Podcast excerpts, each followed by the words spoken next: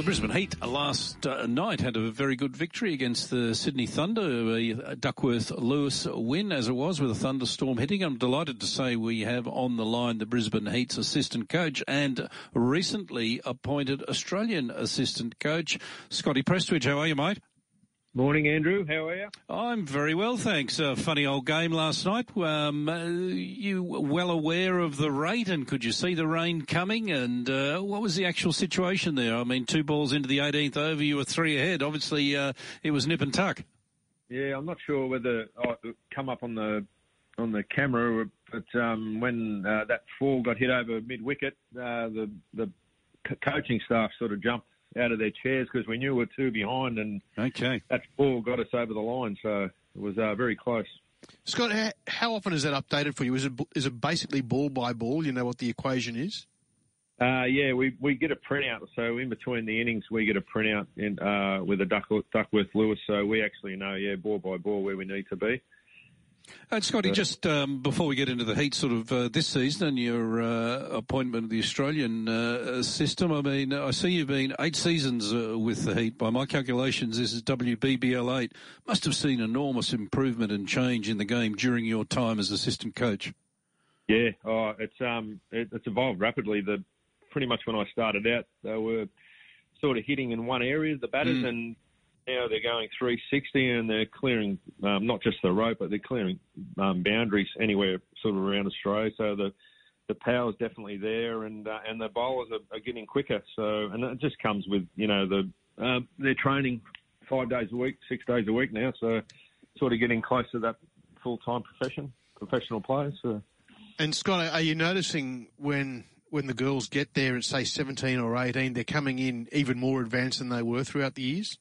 Yeah, that's the one thing we're sort of picking up over the last two or three years. The next tier down through your pathways, uh, there's just there's a lot more depth, which is good. One for Queensland cricket, but it's good for Australian cricket. I mean, you've obviously been around uh, cricket a long time, uh, Scotty. Um, do you think the girls are more receptive to coaching than uh, the men as a rule, or no difference? Uh, no, there's a little bit. They seem to soak up a little bit more, and um, and probably go a little bit more in depth when they're asking questions. So uh, they're a, they're a joy to, to coach. Oh, isn't it amazing that they, that that's uh, it's easier for? So is it easier then to coach the girls, Scott, than the blokes? Uh, yeah, a little bit. I find it uh, just a lot more engaging. So. Um, especially, I, I look after the bowling and fielding, so the bowlers are always trying to learn new types of balls and that sort of stuff. So um, I, yeah, they're just a lot more in depth, I think. So. And uh, so you've done the uh, eight seasons uh, with the Brisbane Heat. There's now been this appointment uh, as an Australian assistant coach. As we say, congratulations. That's uh, that's a great achievement. Are you working with the fast bowlers with the Australian team, or is it a general role? No, my my primary role will be the bowlers uh, the, and the quicks. So um, I'll come in and, and look after the bowling unit, and then I'll have a bit of an influence on the fielding. Mm.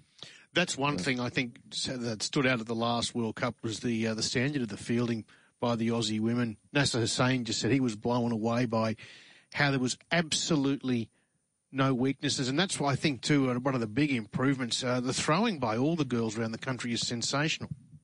Yeah, um, well, Andrew would know this. The men or women uh, in the game, they're, they're a lot more athletic than what we were, Andrew, weren't they? Uh, well, me, certainly. I mean, you had a fabulous arm and you were reasonably athletic. I wasn't, but uh, yeah, it's a, it's chalk and cheese. You've only got to see the way the girls are moving around the field now and the catches they're taking. it, it is chalk and cheese. Yeah, but we, we have like a full-time throwing program. Um, we have Shane Watson with uh, Queensland Australian baseball, who pops in sort of on a regular basis and works with the girls. So um, it, it's a big part of the game, and we know it actually, especially in a T20 game, it's a, it's a, it wins games.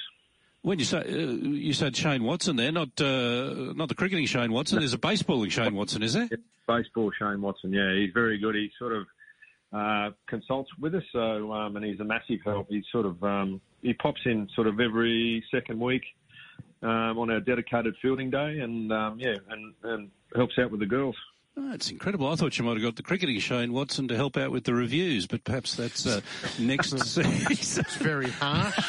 now, mate, what are you doing uh, with the Australian team? Their schedule, I take it uh, you're full time and you're now going to be travelling with them. Does that mean the Brisbane Heat job comes to an end at the end of this season, or is that all still fairly fluid? No, correct. I finish on the 27th and start with the Aussies on the 28th, and we fly. I think we fly out to India on the third for five T20s. Oh, right. So Of November. into- straight- no, uh, yeah, December, and then December, I think okay. we come back and uh, uh, ODI and T20 series in January against Pakistan, and then once we do that, we're off to um, South Africa for the World Cup. Scott, is the, uh, the the number for your quick bowlers there to hit that 130 kilometres an hour? Is that what the goal is? Yeah, definitely. It, it, it's coming. Like you, you talk, spoke about that pathways. The girls in that pathways program are just uh, are getting quicker and quicker, and they're watching. You know, the the girls on TV um, who are you know athletes and uh, trying to bowl fast. So we we we sort of always look at the pathways program and where that is, and that has sort of just evolved rapidly over the last five years, and um, we've noticed the considerable um, the, the ball speed um, picking up over the last two years, uh, which is good so, and exciting. So, uh, I mean, just off the top of my head, I can think of Darcy Brown and Tayla Vlaeminck. Um, obviously, two of the quicker bowlers uh, playing uh, in the Australian team. Uh, Megan Schutt's, uh, you know, a little bit slower than them. I mean, uh, can you give us any names of someone to keep an eye on who may be uh, someone who you think will be sort of a quick bowler of the future? Yeah, we've got. I, I, I don't want to put any pressure on them, but I think we've got two um, crackers coming through. Um, Benny, uh, Bonnie Berry and um, Lucy Hamilton, two uh, country girls up north. So they've been in our um, pathways program, and uh, Lucy Hamilton's uh, contracted with us at the moment. She's she's still at school, and Bonnie Berry's up past Emerald Way. So um, uh, all um, she comes from the farm. So, um, but two big quicks. They sort of almost six foot actually, and they're only 16. So, uh, but yeah, we're very excited about those two. Well, that's interesting. That's probably where the quick bowlers are going to come from, you know, the the country, uh, and that's historically what's happened uh, with uh, the men. I, one thing I had to ask you, I see your daughter's no longer playing for the Heat. Was she sick of being told what to do by you, or uh, got another opportunity elsewhere? no, pretty much. no, she um, she uh, she she had the Renegades and uh, are after for a couple of years. So and um, yeah, no, she was sort of um, yeah just looking for a new new challenge, new opportunity, and um, and she's loving it. So she looks different in red. I, I, Mm. uh, I don't think Mum's used to it, but uh, but she's having a ball. Oh, it's great news. And Scott, uh, you must be so pleased with how the Heat are going at the moment, travelling very well. Yeah, we're going. We're, we're we're extremely happy, and we haven't really put our best foot forward, which is the scary thing. We're sitting on top of the table, and um, I think the only game that we sort of got close to putting it all together was against the Renegades in the second game. But um, apart from that, we've sort of we've been batting well, um, um, but the bowling sort of it's, it's sort of been there, but we sort of really haven't nailed our bowling. So it's it's good science. We're not putting our best foot forward and sitting on the top, top of the table. Just a final one before you go. Uh, what did the girls think of Allan Border Field last night?